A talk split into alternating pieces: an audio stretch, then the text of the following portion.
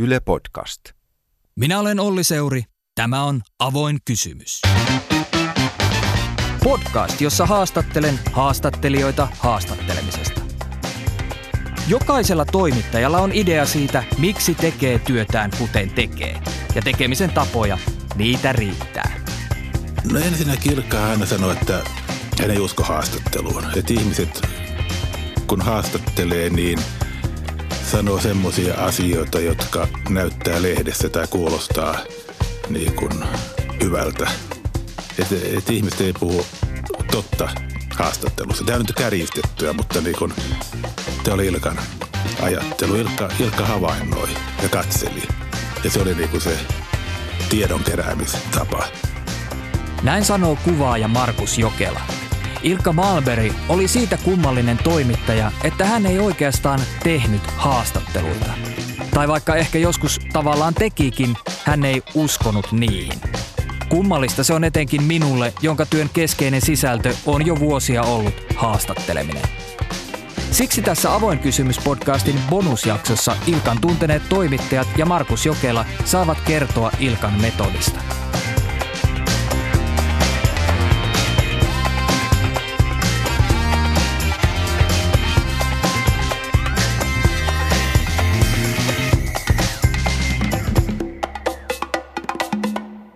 Kuulin Ilkka Malberin tavasta haastatella, tai itse asiassa olla haastattelematta, lähes kymmenen vuotta sitten ystävältäni kuvaaja Touko Hujaselta. Hän oli ollut Ilkan kanssa kuukausiliitteen juttukeikalla lestadiolaisten suviseuroissa. Ajatus journalismin mestarista, joka ei haastattele, ei ole jättänyt minua rauhaan. Tietysti siksi, että haastatteleminen on niin luonnollinen osa omaa työtäni, kaikkea sitä, mitä olen viimeisen kymmenen vuoden aikana journalismin saralla tehnyt. Mietin Ilkkaa myös tätä podcast-sarjaa tehdessäni. Entistä enemmän kuin Ilkan nimi nousi esiin useissa taustahaastatteluissa. Suomen Kuvalehden Vappu Kaarenoja kutsuu Ilkka Malberia jopa idolikseen. Aina jos niin kuin Ilkkaa haasteltiin mistä tahansa tai hän kirjoitti jotain tähän työhön liittyen, niin kyllähän mä aina luin ne tosi ahmien ja edelleenkin palaan niihin. Ja tota, niistä on hirveästi tietenkin opetuksia ammennettavissa. Ja just ehkä hänen se, mitä hän on sanonut vaikka just haastattelemisesta ja haasteluroolista, on ollut mulle myös ehkä aika silmiä avaavaa. Just se, mitä hän on puhunut vaikka siitä, että, että haasteluissa hän ainakin pyrkisi vain olemaan edukseen, koska totta kai niin kuin, mäkään en ole mitenkään niin kuin vuosikymmeniä tehnyt tätä työtä, että usein kun just törmää toimittajan työhön tai nyt se, että se mielikuva niin, kuin niin vahvasti liittyy haastattelemiseen, että toimittajan työ on haastella ihmisiä lehtiön ja kynän ja ehkä nauhurin kanssa.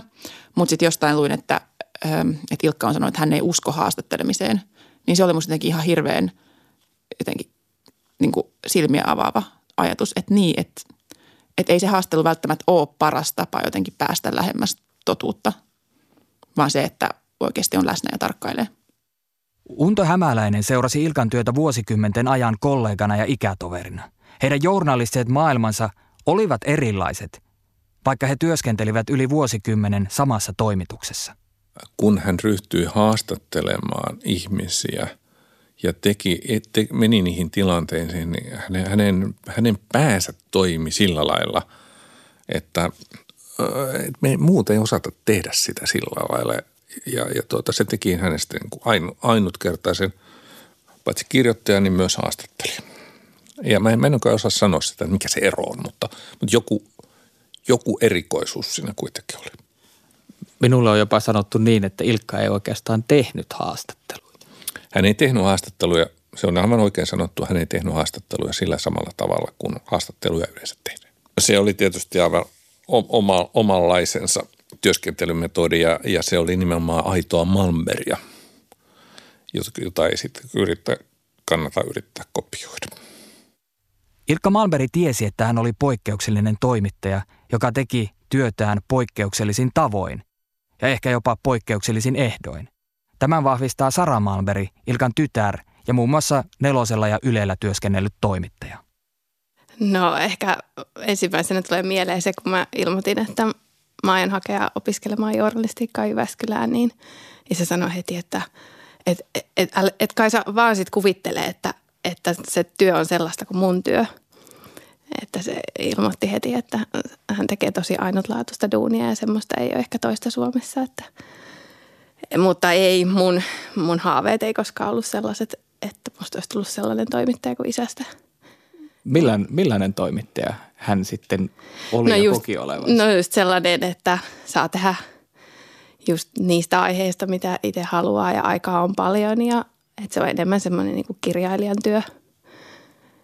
Että se, se heti niin kuin varoitti, että kai sä vaan ottanut mallia musta, mutta ei päinvastoin, mulla oli ihan erilaiset intressit.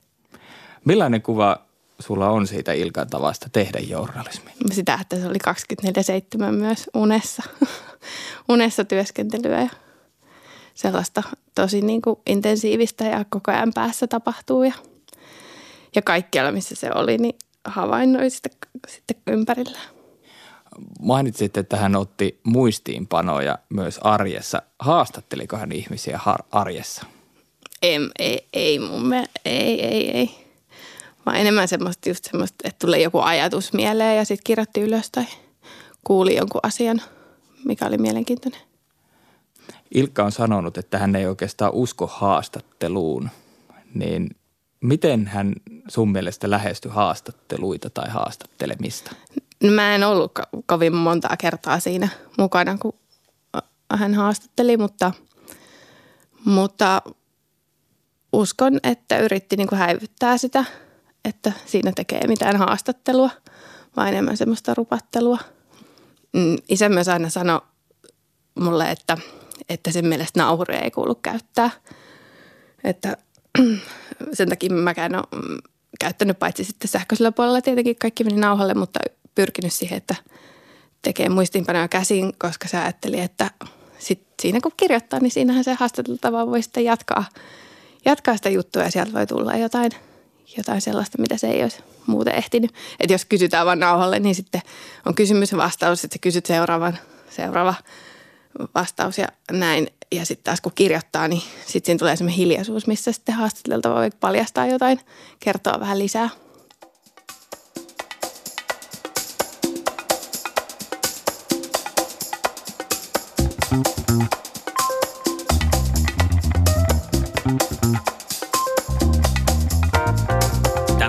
Avoin kysymys. Kaikkein paras henkilö kertomaan Ilkasta ja hänen työmetodistaan on Markus Jokela, vastikään eläkkeelle jäänyt Helsingin Sanomien kuvaaja, joka oli vuosikymmenten ajan Ilkan tärkein työpari, mutta myös matkakumppani ja ystävä. Markus Jokela, tervetuloa Artlabin studion Vallilaan. Kiitos. Miksi sinä ja Ilkka päädyitte niin pitkään ja kattavaan yhteistyöhön? Ah, varmaan sen takia, että me vähän oltiin kiinnostuneita samanlaisista asioista. Et tota, mehän aloitettiin joskus 80-luvun lopulla, kun oltiin kumpikin toimittajia Hesarin ajankohtaistoimituksessa ja kuukausiliitto oli perustettu ja haluttiin, ajateltiin, että on jos kiva tehdä jotain. Luettiin vanhoja National Geographic-lehtiä. Silloin oli aikaa tehdä semmoista. Ja katsottiin, että niin kuin täm, täm, tämmöistä, mutta niin kuin paremmin tietenkin. tota, ei tietenkään tehty pare, paremmin, mutta se oli yksi semmoinen juttu. Sitten kumpikin oltiin niin kuin, mä olin halunnut kuvata tavallisuutta, semmoista niin kuin arkisia asioita. Ei mitään eksotiikkaa, vaan asioita, jotka on lähellä. Ja Ilka oli vähän samanlainen ajatus. Ja sitten me, tota, sit me päästiin tekemään niitä storia kuukausiliitteille ja, ja suuri osa niistä kertoi Suomesta, niin kuin tavallista elämää, kuinka perheet viettää kiireisiä lauantaipäiviä ja tota, mitä ihmiset ylipäätään tekee, millaista suomalainen elämä on. Ja silloin, ne, silloin semmoisia aiheita ei oikein niin kuin nähty suuren välikuvareportaasin aiheiksi. Ne oli jotenkin ihan tavallisia tai banaaleita, mutta kuukausilehti ei ollut silloin niin brändätty lehti kuin nykyään, että me saatiin tehdä niitä. Ja 90-luvun mittaan tehtiin niin kuin aika paljon. Muualtakin tietenkin kuin Suomesta, mutta lähinnä se, niin kuin, että meillä oli semmoinen niin kuin, vähän samanlainen ajattelu ja niin kuin samat intressikohteet. Olet julkaissut yhdessä Ilkan kanssa kuukausiliitteessä yli 50 tämmöistä laajaa kokonaisuutta. Kuvaile omiin sanoin, millainen teidän työprosessinne oli? No työpressien alkoi jo niin kuin kauan ennen kuin lähdettiin tekemään jotain. Ilkalla oli erilaisia aiheita ja ajatuksia ja sitten se aina palasi niihin ja tota, silleen, että tästä olisi kiva tehdä jotain. Ja sitten niihin, Ilkka palasi niihin aina välillä ja sitten jossain vaiheessa niin kun Ilkka oli keksinyt idean, kuinka se tehdään. Ja sitten sit kun oli niin idea, ku, miten se toteutetaan, niin sitten lähdettiin tekemään. Ja tämän koko prosessin aikana Ilkka oli niin selvittänyt hirveästi tästä aihepiiristä. Sitten kun lähdettiin jonnekin paikan päälle, niin silloin me mentiin niin kuin kuvien perässä, koska ne, mitä mä Ilkan kanssa tein, niin ne oli kuvareportaaseja muodoltaan. Ja silloin lähdettiin vaan niin kuin etsimään kuvia. Et mä kävelin edeltä ja Ilkka perässä, kun normaalisti niin kuin journalismi se menee ihan toisinpäin. Ja sitten me käveltiin lähinnä. Se oli se meidän niin kuin, tapa. Me käveltiin ihan loputtomasti ja katseltiin. Ja sitten jos tota, mä kuvatessani löysin jotain ihmisiä tai henkilöitä, niin sitten ne ihmiset, jotka tota, siinä jutu, Ilkan jutussa oli niin kuin näkyvillä, ne oli niitä ihmisiä, joita oltiin tavattu, kun mä hain kuvia. Että näin se niin kuin pääpiirteissään meni. Mitenkä selvää tai itsestään selvää se oli, että sinä menet edelle ja Ilkka perässä tai se teidän tavallaan roolit ja roolin Kyllä, kyllä se oli niin alusta ihan, ihan selkeää, koska niin kuin Ilkka ymmärsi kuvan ja että niin kuin kuvan pitää myös kertoa sitä tarinaa. Ja silloin, silloin pitää mennä niin kuin siellä paikan päällä, siinä konkretiassa pitää mennä kuva edellä, että kaikki ei tätä, tämä har, aika har, harva toimittaja tämän hiffaa, ellei me olla keikalla sitten sanoa, että nyt tehdään näin – te seurasitte reportaaseissanne erityisesti ulkomaan reportaaseissa amerikkalaista Table Rock-nimistä kylää Yhdysvalloissa. Yhteiskirja Table Rock ilmestyy vuonna 2018 seitsemän matkan jälkeen tuohon nebraskalaiseen pikkukylään. Niin miten tuo vuosia jatkunut projekti kuvaa teidän tapaa työskennellä? No se oli aika tyypillinen tapa varmaan, että tota, me ekan kerran, joka oli vuonna 1992, ja sitten seuraavan kerran mentiin vasta 2009, mutta sitten jo tunnettiin aika paljon ihmisiä ja tota, se oli niin pieni paikka, että suuri osa tulisi meidät niin kuin päivän jälkeen. Siellä se oli, se oli helppoa. Me, niin kuin äsken sanoin, me käveltiin. Autolla ei voi kulkea, se menee liian lujaa ja ei ehdi näkeä, että pysähtyy, mutta käve, kävelemällä. Käveltiin ja jos joku tuli vastaan, juteltiin – jos siitä, siitä saattoi sitten niin kehkeytyä jotain. Et ei siinä pienessä kylässä oikein mitään tapahtunut, mutta sitten kun roikkuu ihmisten kanssa pääsi paikkoihin ja sitten niin tuli jotain, joka oli kiinnostavaa. Ja sitten me heiluttiin siinä vähän aikaa ja sitten usein kysyttiin, että mihinkäs meidän kannattaisi nyt mennä. Ja sitten ne sanoivat, no mutta tuolla on tota, oletko nähnyt ne kaunit lampaat tuolla farmilla kaupungin ulkopuolella. Sitten me mentiin sinne niin kuin ei niiden lampaiden takia, mutta niin kuin, että oli joku syy roikkua taas uudessa paikassa. Miten Ilkka toimi noissa kohtaamisissa, joissa saattoi syntyä jotakin? Höpötti, juteltiin ihmisten kanssa. Se oli niin kuin, se oli hengailua lähinnä. Sitten kun tuli hetki, että mä näin jotain kuvattavaa, niin sitten mä niin kuin kuvasin ja sitten taas jäteltiin, niin kuin, jatkettiin juttelua – mutta ei, ei haastattelua, vaan niin puhumista, jutustelua. Niin tässä sarjassa haastattelen ensisijaisesti haastattelijoita haastattelemisesta ja minua kiinnostaa haastatteleminen journalismissa. Miksi se ei ollut haastattelu, mitä Ilkka teki? No ensinnäkin Ilkka aina sanoi, että hän ei usko haastatteluun. Että ihmiset, kun haastattelee, niin – sanoo semmoisia asioita, jotka näyttää lehdessä tai kuulostaa niin kuin hyvältä. Että et ihmiset ei puhu totta haastattelussa. Tämä on nyt kärjistettyä, mutta niin kuin, tämä oli Ilkan ajattelu. Ilkka, Ilkka havainnoi ja katseli ja se oli niin kuin se tiedon keräämistapa. Tota, tietysti se, sitä edelsi se, mistä puhuin, että Ilkka – oli jo tutustunut aiheeseen ja niin kuin perehtynyt ja lukenut ja tiesi hirveästi aiheesta. Että et niin kuin ne havainnot, mitä teki, niin ne asettu sitten niin kuin johonkin kontekstiin, että, että niin kuin Ilkka tiesi, mitä näki. Millaisia ne keskustelut olivat, jos ne eivät olleet haastatteluita? Ah, juttelua. Eikä siinä niin koko ajan juteltu, jos ihmiset, joiden kanssa oltiin teki jotain, niin sitten saatettiin niin auttaa siinä hommassa tai niin kuin puuhastella siinä jotain. Se oli semmoista niin kuin oleilua, olemista. Oliko Ilkalla nauhuria, muistilehtiöitä, kynää? Ei, Ilkalla oli niin kuin pieniä mustia muistikirjoja, mitä varmaan kertyi niin kuin 50 tai jotain. Ja tota, Ilkalla oli muistikirja ja hän saattoi laittaa jonkun sanan tai päivämäärän tai tämmöistä muistia, mutta ei hän koskaan niin kuin kirjoittanut siinä jutellessa. Sitten kun tota, tultiin hotelliin tai majapaikkaan illalla, niin sitten sit Ilkka kirjoitti. Ja tota, saattoi multa kysyä, että miten tämä asia meni, että muistaksä, kuinka sitä sanoi tämän asian. Ja sitten hän saattoi laittaa jonkun sitaatin ylös, mitä oli kuultu, mutta niin kun, ei mitään semmoista, että nauhurin tai lehtiön kanssa kyseltäisiin asioita.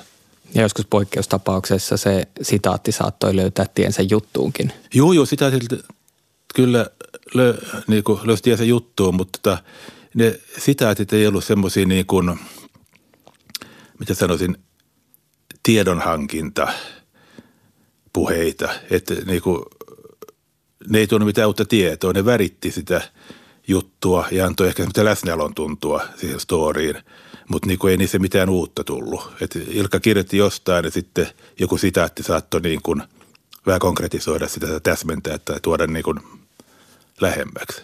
Mä katsoin tuota yhtä toistamme Table Rock-juttua eilin ja siellä ei ollut kyllä varmaan kahta lausetta pitempiä sitaatteja. Ja niitä oli hyvin vähän, että niin kuin muutamia semmoisia niin lauseen kommentteja. Hyvin harvassa. Millaisia ne Ilkan muistiinpanot ja muistikirjat olivat ja mikä niiden merkitys oli? Ilkalle niillä oli suuri merkitys, koska Ilkkaan kirjoitti koko aika niihin ja niin kuin tulevista jutuista ja juttuideoista ja, ja niin kuin ka- kaikkea mahdollista. Ja siinä vaiheessa, kun lähdettiin juttua tekemään, niin oli jo niin kuin muistikirjallinen kommentteja tai niin kuin tietoa siinä muistikirjassa niin kuin saattoi olla parin vuoden ajalta. Kuvareportaasi on vaatileva laji, jos halutaan tosiaan, että kuvat ja teksti todella keskustelee keskenään, niin millaisia keskusteluita te kävitte silloin iltaisin juttukeikoilla tai ennen keikkoja tai keikkojen jälkeen?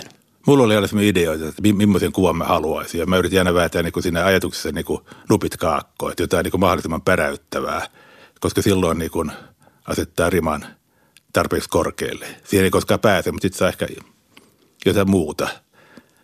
Mutta niin varsinkin kun tämä Table Rock ja nämä Suomi-hommat, niin nehän oli semmoista elämää, missä nyt ei mitään semmoista näkyvää dramatiikkaa kovin usein tullut eteen, että useimmiten ne kuvat olivat hyvin, hyvin pieniä, pieniä hetkiä. Miten paljon se kokonaisuus syntyy myös teidän välisen vuorovaikutuksen kautta ja toisaalta teidän vuorovaikutuksen kautta ää, toimittaja parina, toisaalta teidän vuorovaikutuksen kautta siellä paikan päällä, kun teitte sitä reportaasia? Tota, kyllähän se, kun oli samanlainen ajatusmaailma vähän asioista ja sitten kun oltiin jonkin verran tehty, niin kumpikin tiesi suunnilleen, että mitä toinen hakee. Ja Ilkka oli mulle niin kuin toiset silmät, koska Ilkka oppi niin kuin näkee semmoisia asioita, mitä mä en huomannut. Jos mä katsoin tonne päin, niin Ilkka sanoi, että katsos mitä tuolla, tuolla on. Että kyllä se, se oli tärkeää, että niin oli vähän niin kuin yhteinen pää. Jos havainnointi on tai oli tärkeää, niin mitä se havainnointi ja itse näkeminen silloin tarkoittaa? Se tarkoittaa, että kulkee, kävelee, katselee asioita. Ja sitten joku asia, mikä näkee, se saa loksahtaa sitten johonkin kontekstiin, mistä on niin puhuttu tai mikä tuntui sillä hetkellä oleelliselta sen storin kannalta.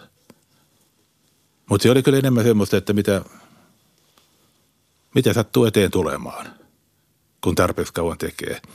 Ilkka puhuu paljon semmoisesta, semmoista termi kuin haltuunotto. Että niin kun tämä aihe pitää tuntea niin hyvin ja on nähnyt tätä asiaa niin paljon, että tulee sellainen tunne, että nyt me, nyt me tiedetään, mistä tässä on kysymys. Että kukaan lukija ei voi tulla sanomaan, että ei, eihän tämä asia olekaan näin. Tämä haltuunoton idea oli semmoinen Ilkalle hyvin tärkeä termi, että asiaa jauhetaan siihen asti, että nyt me tiedetään. En mä tiedä tiedettiinkö, mutta semmoinen tunne tota, tuli.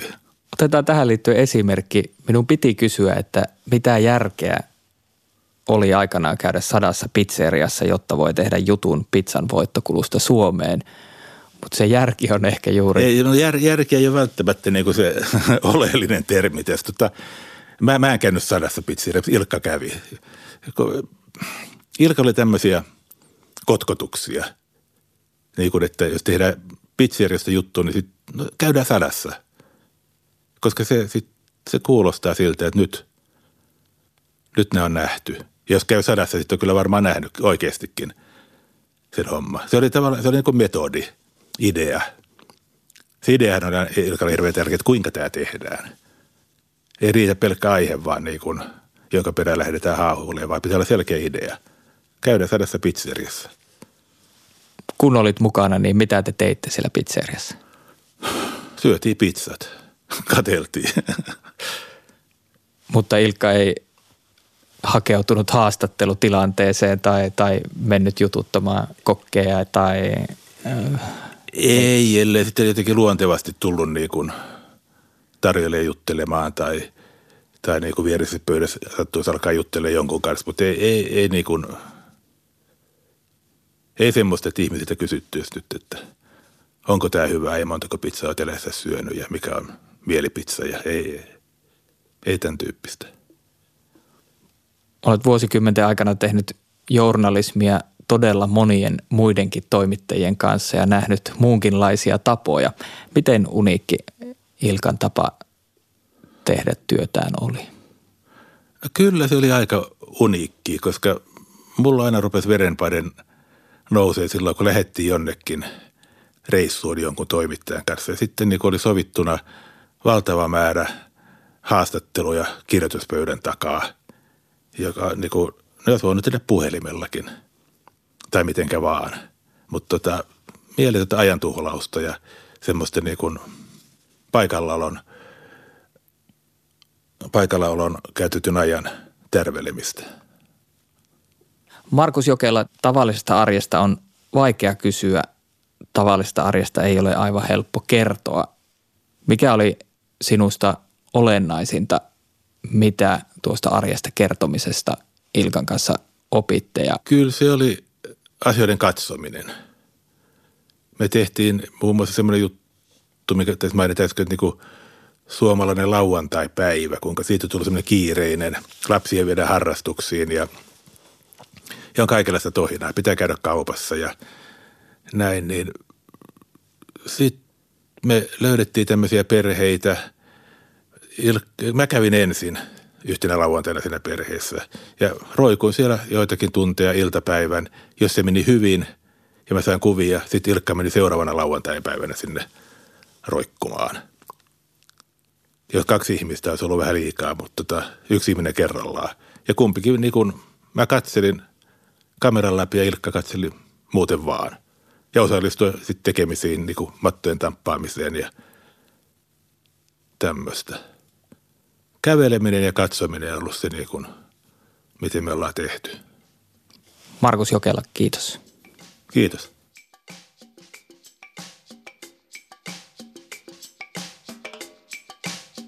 Hei, olet kuunnellut Avoin kysymys podcastia. Podcastin kaikki haastattelut löytyvät Yle Areenasta. Kommentoi, kerro mitä tykkäsit, laita viestiä Twitterissä tai Instagramissa. Mainosbudjetti on nolla, joten olen kiitollinen, jos levität sanaa. Sarjan tuotannosta ja toimittamisesta vastaan minä, eli Olli Seuri. Kiitokset sparrausavusta Helmiina Suhonen ja Ville Seuri. Kiitos myös Ylelle ja esimiehilleni podcastin mahdollistamisesta. Äänimaailmasta vastaa Artlab Productions. Tuotanto Kimmo Koskinen, äänisuunnittelu Erik Purli.